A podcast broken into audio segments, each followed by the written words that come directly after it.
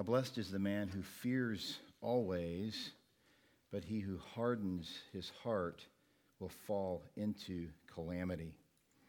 Last Sunday, we saw that Solomon revealed two ways to respond to your sin. And that's really the right way to think about it. How will you and I respond to our sin? It's not whether or not we have sin, it's not even whether or not we have hard heartedness. The question is, what will we do with it? How will we respond? We said that hiding sin prevents God's blessings. Solomon says, Whoever conceals his transgressions will not prosper. And so we saw in the life of David his lack of prosperity due to his willingness to hide his sin. We saw him hide his sin to an extent, really in an extreme way, that's just truly unconscionable. But the question you and I must ask ourselves is not so much whether or not we see that in others, but the degree to which we see it in self. A friend of mine used to say, you know, we have a we have this strong compulsion to give ourselves the benefit of the doubt. And so often, especially when we're confronted with the reality of our sin, there's a lack of willingness to acknowledge the significance of it. We don't see ourselves accurately. David didn't see himself accurately. And of course, in David's case, it was a, a case of massive hard heartedness because David had the ability, he had the power to prevent really anyone from providing any consequences for him, anyone except God. And David was at least smart enough and at least humble enough to acknowledge that when Nathan brought his sin to his attention, that the far better response to his sin, to his unrepentant sin, to his hiding of his sin, was to engage in a willingness to uncover it. We also said that confessing and forsaking sin results in God's mercy. Isn't that beautiful? Uh, while you and I can look back on our lives and see moments, perhaps even chapters, maybe even years worth of hard hearted hiding of our sin, the moment you and I are willing to confess and forsake our sin is the moment that God begins to open up the floodgates of his compassion. Well, this morning in verse 14, you see another element of how we ought to respond to our sin. Really, these two verses go hand in hand. Sometimes it's hard to figure out the structure of the Proverbs, isn't it? You think you're in a flow, you think you're in a rhythm, and then all of a sudden Solomon completely shifts gears. Well, at least in these two verses, we know that he is in the same vein of thought. He's dealing for us with the pathway to happiness, what the Bible often calls blessedness or blessing. You see a pattern. And you see Solomon pointing out that patterns lead to certain consequences or certain results. Today, in this text, we'll see that one who fears God and sin enjoys blessing, while the one who hardens his heart experiences judgment. And we'll see these things. We want to look at these things so that we will be happy and avoid destruction. Now, some can be really hyper spiritual and say, you know, Christianity is not about happiness. That is a dead on true statement if we're talking about worldly happiness. But God wants you to be happy. I didn't say that he wants all your circumstances to be exactly how you would design them. See, there are different definitions of happiness. God's design for happiness really starts with holiness. It starts with a willingness to deny self. The person who denies self is the one who really begins to experience the fullness of joy in Christ. But let me just be extremely candid with you. Wherever you are in your spiritual journey, if you're hiding something, no matter what it is, you're not experiencing fullness of happiness. And it renders you ineffective in the body of Christ. That hypocrisy, that Phariseeism is something that God does, obviously, does not bless. and ultimately he exposes one way or another. The way Spurgeon liked to say it was you can either humble yourself or be humbled. But, friends, you and I live in perhaps the greatest society in all of history in terms of the ability to give ourselves the benefit of the doubt and hide our sin.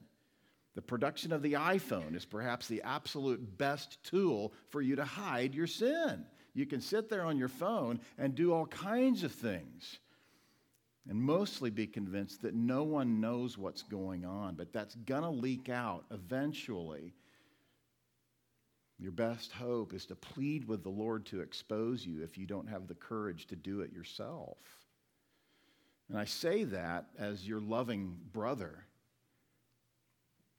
You know, my life is filled with opportunities, as yours is to some degree, but my life is filled with opportunities to call people to repentance. And there can be this flavor, there can be the appearance that when one is calling another to repentance, there's this judgmental Phariseeism. But if you're in Christ and you've experienced the joy of rejecting your sin and embracing God's design for your life, you really long for the people that you love to have that happiness and to abandon the Phariseeism in which they are living. But it's a tough road, isn't it? It's a tough road because we don't really know all the nuances and the details of each other's hearts. And even for those that you know and trust, you've known them a long time, you know they die for you, you probably, at least on occasion, have an inclination to question their motive. Why? Because even the best of people have the wrong motive from time to time. So, what do you do? Some would say, well, you just trust the Lord. Well, trusting the Lord means having relationships with people. There's no such thing as a peopleless Christianity. There's no such thing as a love for Christ without love for his body. You may have been saturated in some environment where you've been taught quite different. You don't know, it's all about you and the Lord. Let me tell you something that is an aberrant, knee jerk reaction to the control of Roman Catholicism. What do I mean by that? Roman Catholicism prevented people from having the Bible in their hands and produced not only a dependence upon the clergy, but the control of the clergy, right? So there was a control of the people. We'll tell you what the Bible says, and when we do it, we're going to say it in Latin so you won't even understand it. All right? Those of you who've been in that context, when you get a Bible in your hand, you start reading and think, oh my word, all the lies I've been told. Wait a minute, Jesus actually had siblings? I remember telling that a guy one time he was saying to me, you know, I just don't understand Protestantism. You know, you guys are so different from what we teach. I said, well, what, what do you believe from the Bible that's different from what we believe? And he said, I don't, I don't have any idea what's in the Bible. I said, oh, well, let me show you something. And I showed him where Jesus had siblings, brothers and sisters. And man, did this guy catch fire. He wanted to go to his priest right then. I mean, he was so angry. He said, I've been told all my life that Mary was a perpetual virgin. And here, right there in my Bible, which I rarely read, I see the exact opposite is true. See, that kind of control being eliminated for the person who says, wait a minute, I'm, I'm a priest. I'm a part of the royal priesthood, as the Apostle Peter has shown me. And so I have freedom and the ability to actually read the Bible and grow myself. Then that person feels not just liberated as he should, he feels more liberated than he should. And now he thinks, I don't need the body of Christ. And that sadly is perpetuated in a lot of churches where you're told, just come and hear the teaching. You don't need shepherding. You don't need church membership. You don't really need the body of Christ. Just be nice to each other as you drink coffee after the service, and then we'll see how it goes.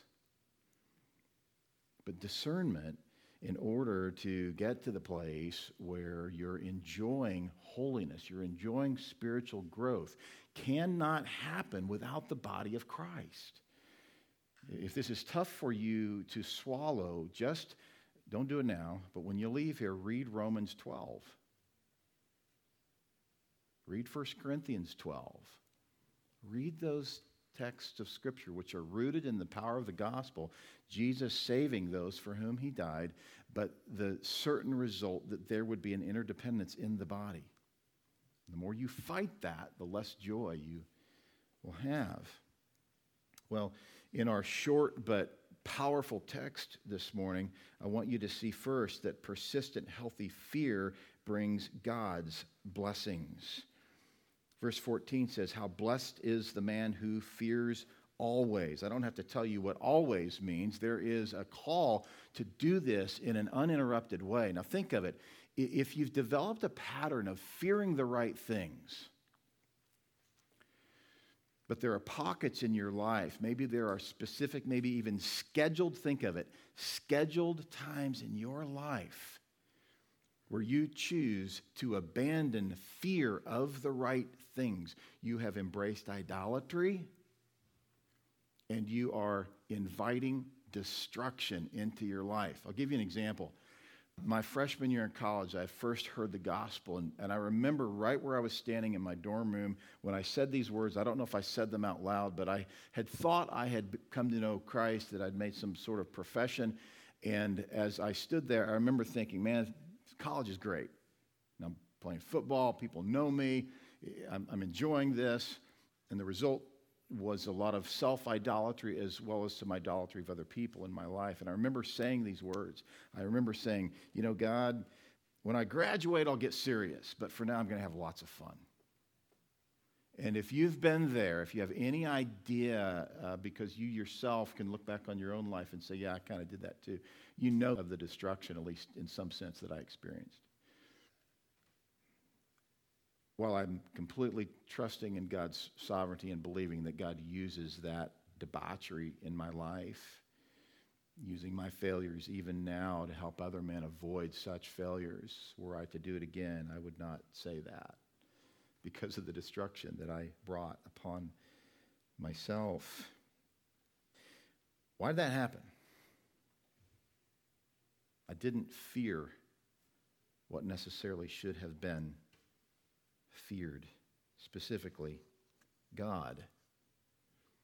Proverbs 9:10 says the beginning of wisdom is fear. And too many people have stripped Christians of the beauty and the joy of that reality. And they will say things like, you know, you're not called to fear. You have not been given a spirit of fear. What Paul is dealing with there when he tells Timothy that you haven't been called to a spirit of fear is Timothy's inclination to fear people. But you and I are told to fear God, and the result is blessing. Now, some of you have noticed, uh, by the way, I'm, curious about this. How many of you, uh, of you are reading out of and memorizing out of the ESV? Raise your hand. Okay. New American Standard? Okay, so you see this morning a rather interesting difference. Now, we believe that the New American Standard is faithful to the original manuscripts, as is the ESV. But translators, in their desire to be faithful to the Lord and His Word, sometimes do things that maybe we wonder why they did. This is one of them. Why would the ESV add the words, fear the Lord? Well, because ultimately that's what Scripture tells us to fear. There's more, though, that we need to fear, and I believe that Solomon left it as fear and didn't include the Lord so that we would understand that there are more things that you should fear than just the Lord. But At this point, what we want to examine is the need for us to fear God and know that we will enjoy happiness. Think of it in those days in your life when you didn't fear God, or even today, in the moment that you're willing to lash out at someone, you're willing to become angry at someone or pour your wrath out upon someone or to engage in gossip or bitterness or idolatry of any sort. You're willing to stand firm in your separation from someone, your division from someone in the body of Christ. You've found yourself able to justify that. I think you know that you are rejecting any mindset of a fear of God. You're saying in that moment, though you're not saying it out loud, you probably wouldn't even articulate it in your mind, what you're saying is, I don't fear God. And the presumption of that mindset in its extreme expression in Romans 3, Paul says is an indication that a person is yet condemned.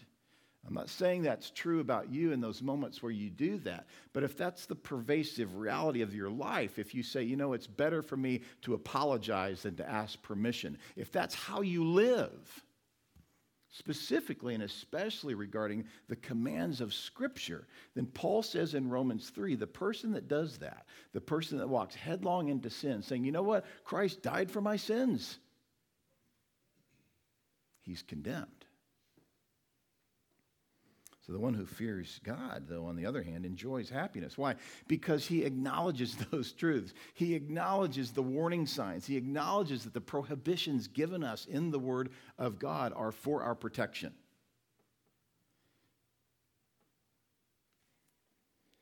We uh, considered going to the Grand Canyon this last summer, and my wife said, You know, I kind of like our kids. I don't want to lose them. So, and people, we know people who've been there, and they talk about, you know, there's no, there's, you know, there's no barrier between you and that big hole. And uh, our kids, being who our kids are, go 100 or so miles an hour all the time. Uh, we said, yeah, let's put that off till Jax is, I don't know, 50. Uh, just to be safe. We can look at pictures, they're pretty good. So we went to the painted desert. You know, you fall down that thing, you roll down a hill, you get bruised, you get back up, you get in the car, and off you go. But they're warning signs. They're warning signs. Big hole, don't fall. But in the life of the Christian, often those warning signs are rejected. And let's be honest. The more you subject yourself to people who are willing to avoid the warning signs, the more you're going to be influenced to avoid the warning signs. And therefore, you are putting off God's blessings you are not enjoying God's blessings. But the one who embraces the warning sign, the one who embraces the prohibitions, when God says, do not lie, how seriously do you and I take that? When we hear someone tell an absolute black and white, bold lie, and it's so easy for us to say, wow, how do they do that? But yet, you and I can easily exaggerate circumstances, and it's equally dishonest. And it's an, an equal offense to God when we do that. When we stretch something beyond what it is, in particular when there's been a conflict, and the only things we want to point to are the areas where we did well and they did poorly. All of us have been guilty of that. But in the moment that we're willing to say, you know, this was my fault, this is where I failed.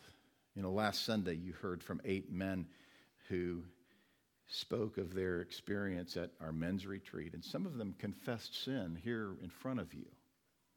And I assure you that that has brought blessing as a result.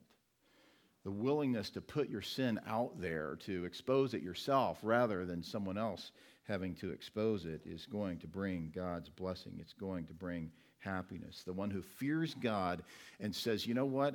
As ugly as my sin is, I'd rather have God's favor than man's favor by confessing it.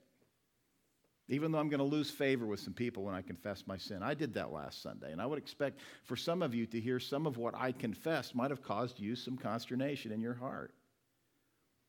I'm not confessing anything that's a repetitious, unrepentant pattern of sin that would cause me to be disqualified in the ministry, but you know I'm a sinner because I'm breathing.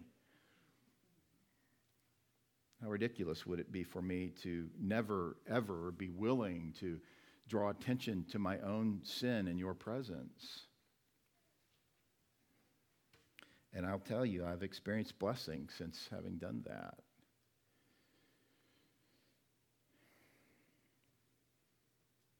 Letter B the one who fears sin enjoys happiness. So, not just fearing God and the consequences, but sin itself. Sin is ugly. And the uglier you and I get in our sinful tendencies, the less ugly we recognize sin to be. As we walk into sin, we become desensitized to it. And the very act of engaging in the sin is, in and of itself, an abandonment of that with which God would bless us. Letter A, the one who fears God enjoys happiness. Letter B, the one who fears sin enjoys happiness. As Solomon has said here, how blessed is the man who fears always. You see that there is an incessant passion for engaging in right thinking about bad things and about good things. He fears God because he knows God is sovereign and God ultimately disciplines those whom he loves. I've had this conversation with most of my children, probably five of my six children, regarding God's role in our lives as our Father. And when we get to the place in Hebrews where it says that discipline for the moment is not pleasant, why does the writer say that? Well, because it's not pleasant. But God disciplines those whom he loves. And so that discipline brings about what the writer of Hebrews calls the peaceable fruit of righteousness, the joy of being more conformed to the image of Jesus Christ, the beauty of what it is to be sanctified. You know, there's so much antinomianism floating around in Christendom today. The idea that, you know, you're no longer under the law, you're under grace. The person who says that, where Paul has said that, that we're no longer under the law, but we're under grace, and therefore says you don't have to obey the law, has spurned God's grace. Because the person who has enjoyed God's grace is the one who most wants to obey his law. That's how you know you've come to know him. You want to obey his commands. But the one who fears sin enjoys the happiness that he enjoys because he knows that sin, in and of itself, not only brings God's judgment, it in itself is an ugly way to live. I mean, who really wants to be associated with and really characterized by debauchery?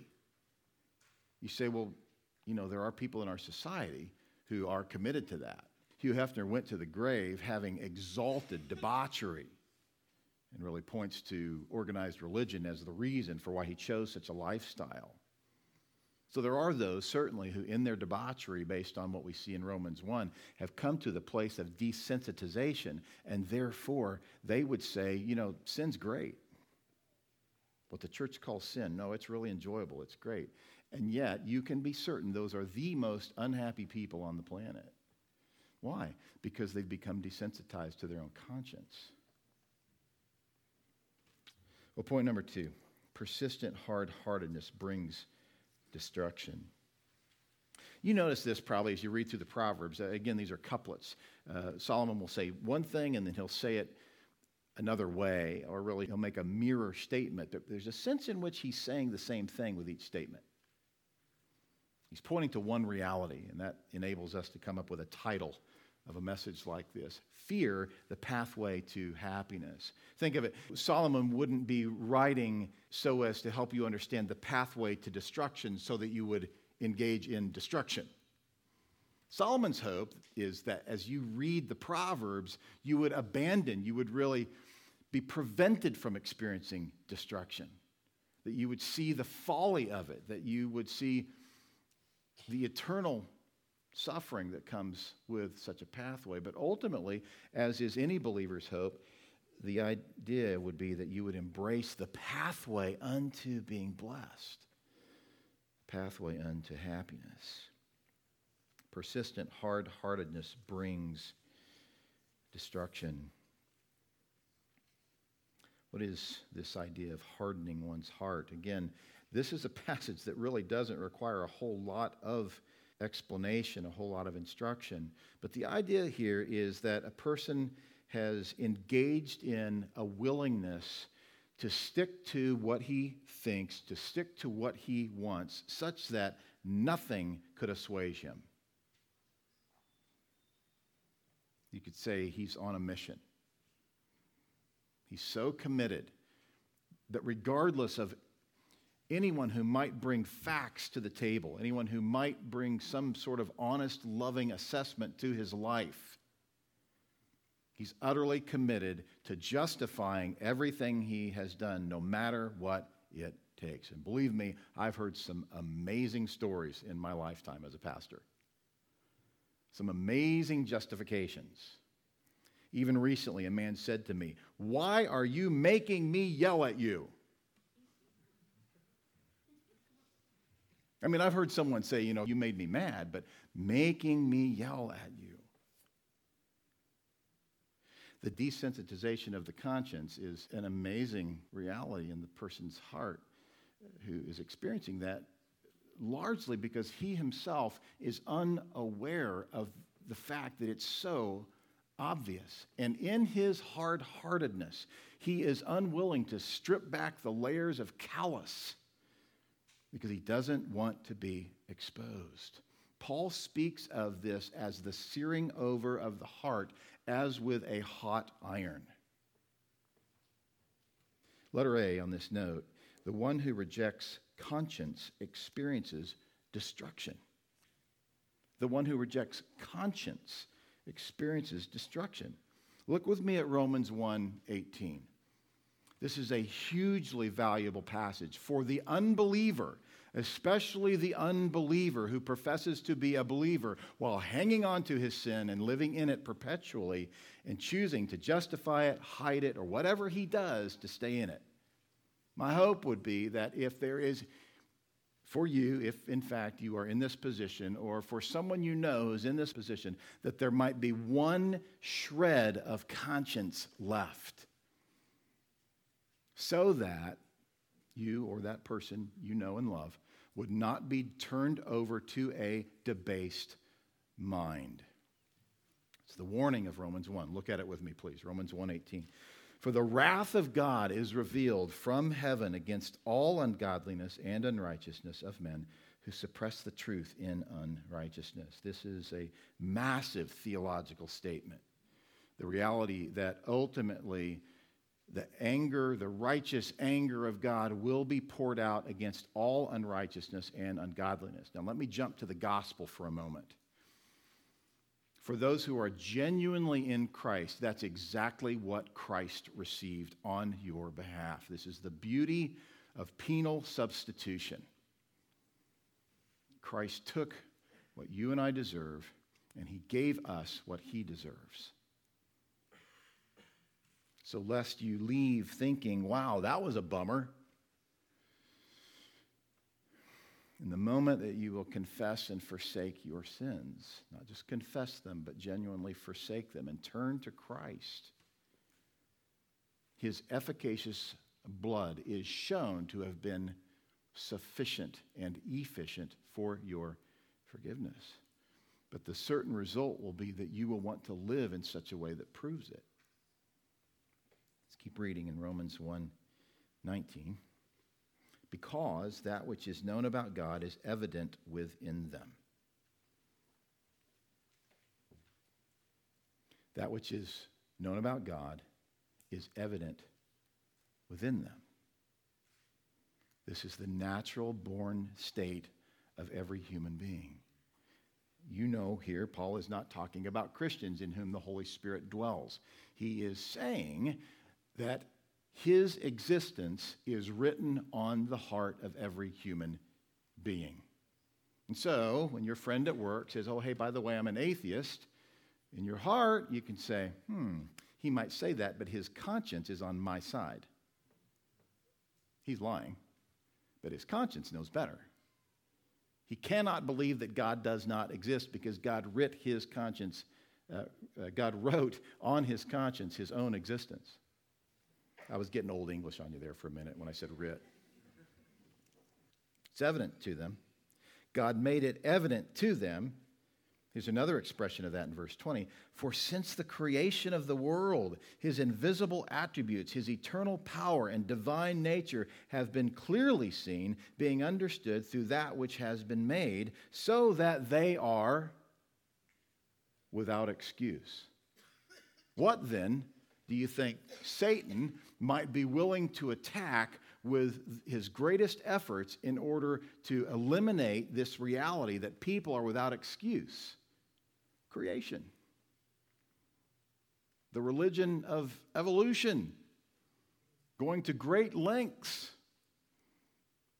to prove and point to the idea that things happened as a result of nothing creating them that everything sort of created itself. There was nothing, but somehow, when there was nothing, including no God, that everything somehow just happened. That is not an oversimplification of the idea of evolution. You'll hear varying different arguments with regard to that. But the bottom line reality is that if there was no God, if there was no creator, then that which is created created itself. On the other hand, if there is a God who has displayed himself in truth in his word, who existed before time and created time and all things within it, then not only does that point to him, it necessarily means that everyone who would deny his existence is without excuse in that dishonest denial. And so the person who engages in sin, the person who engages in hard heartedness, brings about destruction on his life because he is, in fact, denying what he knows to be true. And so we would call that a denial of conscience. He's doing everything he possibly can to convince himself that that which is true is not true. Because if it's not true that God exists, then he is no longer accountable to God and his commands and prohibitions. It's that simple. How interesting is it in that Jesus has said that narrow is the pathway unto the Lord, meaning, therefore, that few will find it. He even says that. The result being that there are more people in the world who have not found that pathway. And therefore, there are more people in the world who believe in the faith or the religion of evolution than those who don't. Scripture tells us in 2 Corinthians 4 that they are blinded. Satan has blinded them. They're willing to deny that which they see right before them. Why? Because it makes them feel good. To eliminate conscience enables one to continue to live in such a way that there will be no consequences for what I do, what I believe. As you know, many of you, this passage goes on to point out that there will be those, verse 20 since the creation of the world, his invisible attributes, his eternal power and divine nature have been clearly seen, being understood through what has been made, so that they are without excuse. There are many who will take this path, but they are in fact without excuse. Verse 21 For even though they knew God, they did not honor him or give thanks, but they became futile in their speculations, and their foolish heart was darkened. See that? You know, the physiology of the human brain is such that at some point, you know, you begin to kind of start to make sense. You get in your 20s, your 30s, that increases, your 40s, you gain hopefully some wisdom from God's word, you gain wisdom from other people. Uh, eventually, you're exhibiting wisdom, particularly as a result of fearing God, fearing the consequences of sin. But for the person who rejects basic truth, eventually his heart becomes darkened and he's desensitized to the most basic realities. Think of it. The person who denies the mathematic fact that 2 plus 2 equals 4 is going to have some really messed up math. If he thinks that 2 plus 2 equals 7, then it messes up everything else in his philosophy of mathematics. Same is true spiritually. If he's willing to deny the most basic reality of God's existence, then his life will be spiritually messy in fact, it will be darkened. Romans 1 goes on to say in verse 22 professing to be wise. Interesting, huh? Professing to be wise. Isn't it those who most adamantly and passionately deny the basic reality that God does exist who would have you think they are the wisest people? Is that not true? Professing to be wise, they became fools and exchanged the glory of the incorruptible God for an image in the form of corruptible man and of birds and four footed animals and crawling creatures. And so you have these pockets of people all throughout the world, especially in our country, who worship animals. They exchange the Creator for the creation. So they deny the existence of the Creator, but ironically, worship what He created. And so you see this rejection of conscience that ultimately results in destruction. The result is spiritual death. The result is the wrath of God being rained down from heaven against all unrighteousness and all ungodliness. Romans 2:12 says it this way, "For all who have sinned without the law will also perish without the law, and all who have sinned under the law will be judged by the law." For it is not the hearers of the law who are just before God, but the doers of the law will be justified. And so you have this basic reality that the person who obeys God experiences blessing, the person who rejects God's commands experiences judgment. But then he sort of fleshes this out in a very practical way so you see the reality of it in ways you and I can easily understand. Verse 14 For when Gentiles who do not have the law do instinctively the things of the law, these not having the law are a law to themselves. You see that? The idea is that even though they don't have the law of God in written form, God has written his law on their hearts, not in the same precise and fullness of form as he does in the word of God that you hold in your hand, but he has written basic truth on man's heart. Verse 15, in that they show the work of the law written in their hearts, their conscience bearing witness, and their thoughts alternately, that's a very important term, their thoughts alternately accusing or else defending them, right? Isn't that right? The person who has the law of God written on his heart will at times say, you know what, that's wrong. I won't engage in that behavior. And other times, the law of God written on his heart is what he actually uses to defend his conduct. Well, God made me, you know, a sexual being. Therefore, it must be okay when I engage in these things. It's the idea here. The unbeliever, in whose heart the law of God is written, will at times declare, That's wrong, I won't do it. But equally, in other moments, he will say, God has made me who I am, therefore it's okay and he vacillates back and forth. But Paul's point here is to say that the law of God is written on man's heart, and this is called conscience. But the one who rejects his conscience does not enjoy God's happiness, God's blessing. He experiences destruction. Verse 15, again, in that they show the work of the law written in their hearts, their conscience bearing witness, and their thoughts alternately accusing or else defending them.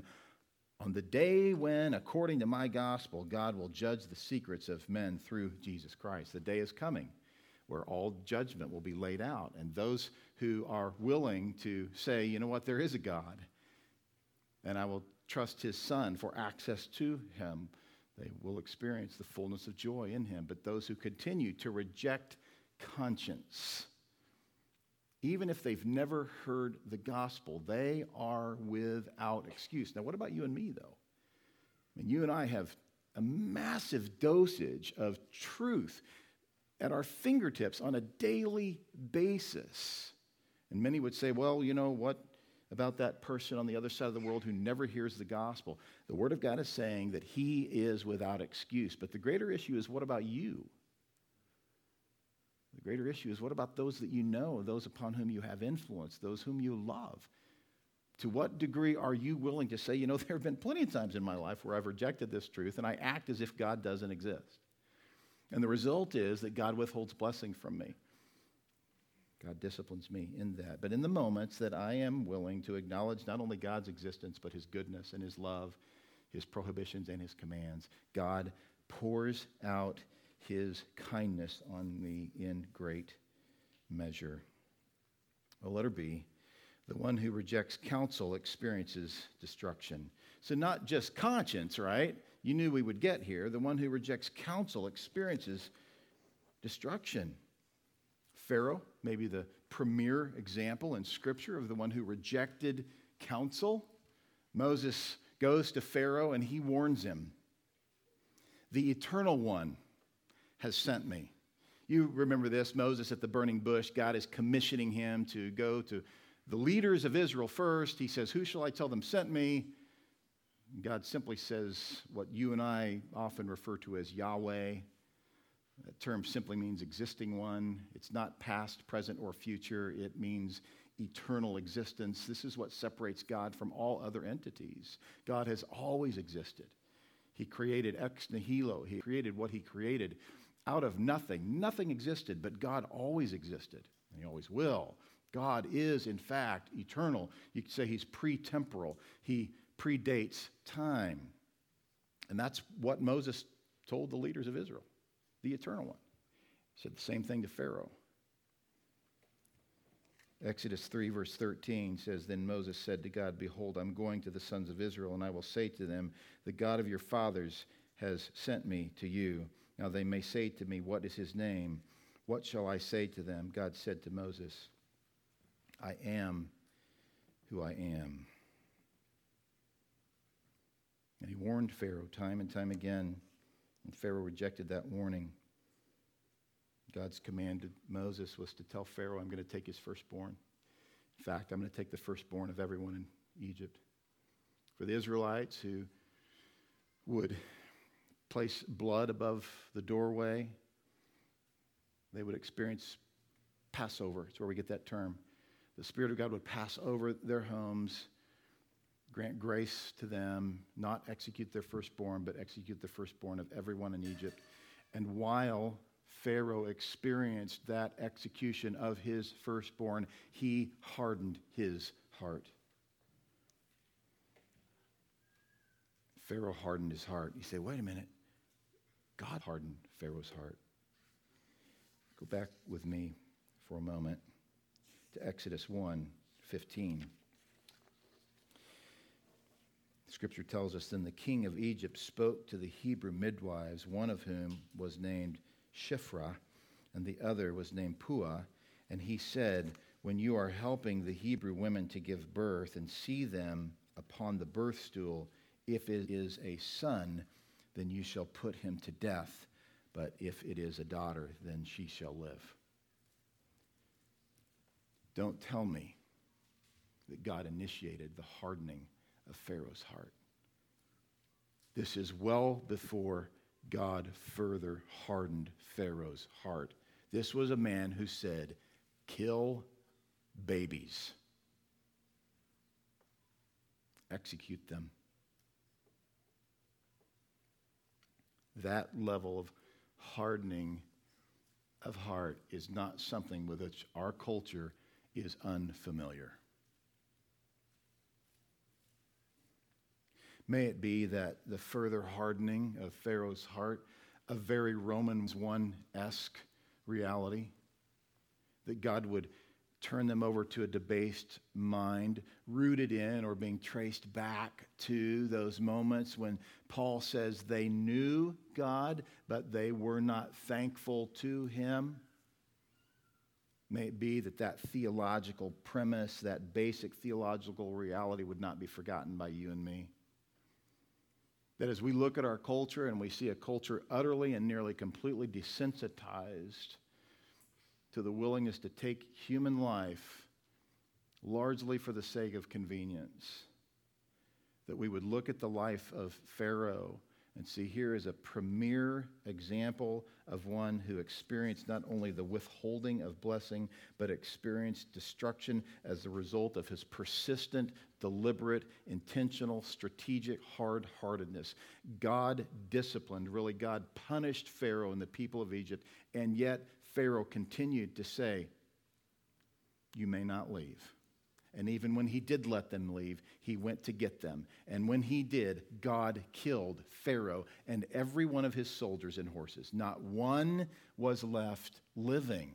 And so the destruction of Pharaoh is on display not only for those in that day that pagan nations would look on and fear the one true God of heaven, but that you and I today would fear the one true God of heaven, but that we would live our lives in such a way that proves that fear, that people around us would want to know him.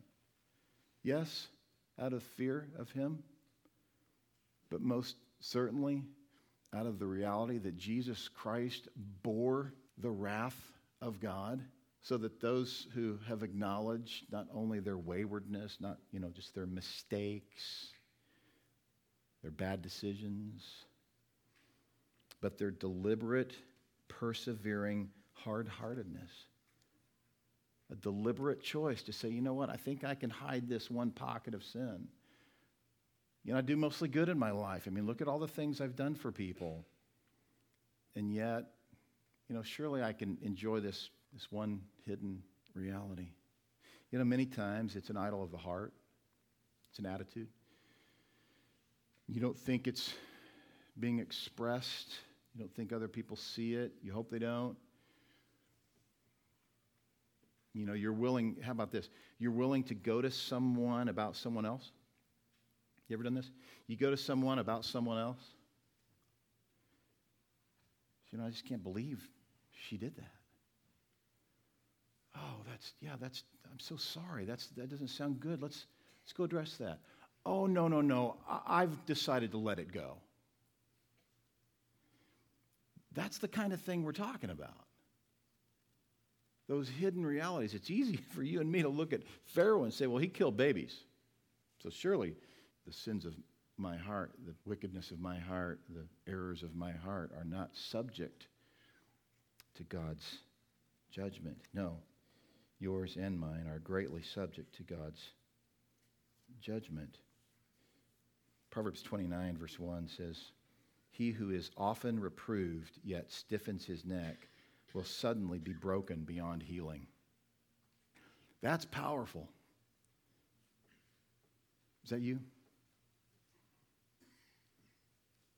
You know, you've been corrected so many times. You've heard truth so many times. And yet you somehow find a way to justify your inaction, to justify your hard attitude. He who is often reproved yet stiffens his neck will suddenly be broken beyond healing. About that time when I had made that ugly statement that I was going to enjoy life and get right with God later, I was sitting at First Baptist Church in Bolivar, Missouri. I didn't do that very often, but this one morning I remember sitting on the back row. And nothing wrong with sitting on the back row, by the way. It's a small room. There's a big church sitting on the back row, not really wanting to hear anything. And I remember this preacher talking about submitting your life to Christ, talking about repenting of sins. And he said, You know, there does come a time when God says, Time's up. And he did this. He acted as if he were grabbing someone by the collar. And he said, There will be a time when God will grab you by the collar and he will kick you into the eternal abyss because you have so repeatedly stiffened your neck. Scripture refers to this as the blasphemy of the Holy Spirit. That at the moment when the Holy Spirit is moving on a person's heart, he rejects the truth of what Jesus Christ has accomplished on the cross. That is a persistent hardening of heart that leads to eternal destruction The person who rejects conscience, the person who rejects counsel ultimately brings destruction upon himself. You might be thinking, well, didn't God design a hardening of Pharaoh's heart so that he could show himself to be glorious? Let's look at it. What shall we say then? Romans 9 14. What shall we say then? There is no injustice with God, is there? This is after he has said, Jacob I loved and Esau I hated, and he's not talking about two countries. He's talking about two twins. In the womb, he makes it clear he's talking about two twins because he says that this took place while they were in the womb and not after. What shall we say then? There is no injustice with God, is there? May it never be. For he says to Moses, I will have mercy on whom I will have mercy, and I will have compassion on whom I will have compassion. So then, it does not depend on the man who wills or the man who runs, but on God who has mercy. For the scripture says to Pharaoh, For this very purpose I raised you up, to demonstrate my power in you, that my name might be proclaimed throughout the whole earth. So then, he has mercy on whom he desires, and he hardens whom he desires. Now, you know, most of you, we believe wholeheartedly in the sovereignty of God. But believing wholeheartedly in the sovereignty of God does not justify or dismiss Pharaoh's hardening of his own heart. Pharaoh chose by his will to subject himself to the destruction of God by hardening his own heart. And in so doing, he brought about the wrath of God upon himself, such that God would further harden his heart. Keep reading, verse 19. You will say to me then, Why does he still find fault? For who resists his will? On the contrary, who are you, O man, who answers back to God? The thing molded will not say to the molder, Why did you make me like this? Will it? Or does not the potter have a right over the clay to make from the same lump one vessel for honorable use and another for common use? Stay with me. What if God, although willing to demonstrate his wrath and to make his power known, endured with much patience vessels of wrath prepared for destruction? And he did so to make known the riches of his glory upon vessels of mercy, which he prepared beforehand for glory. Even us, whom he also called, not from among Jews only, but also from among Gentiles. Now go back. Let's do a little grammatical exercise here. Look closely at what is said and what is not said. In verse 22, what if God, although willing to demonstrate his wrath and to make his power known, endured with much patience vessels of wrath prepared for destruction? Verse 23, and he did so to make known the riches of his glory upon vessels of mercy, which he prepared beforehand for glory the text clearly points out that he prepared some beforehand in glory. The text does not say that he prepared vessels of destruction. This is a reflexive verb. It points back to the subject. The one who, whose heart is being hardened is the one who is hardening his own heart. Those who reject the glory and the joy and the compassion of Jesus Christ do so by the willful intent of their own hearts, and they are culpable. And that was you, and that was me. So back to our proverb. Persistent, healthy fear brings God's blessings. How blessed is the man who fears always, but he who hardens his heart will fall into calamity. Even like we saw last week, the one who confesses and forsakes his sins will certainly experience mercy. But the one who conceals his sin will not find prosperity. He will ultimately experience destruction. The writer of Hebrews says it this way. We could go through that whole section there in chapter 3 and chapter 4. We won't, but I'll just pull this one statement. Today, while today is still today, do not harden your heart.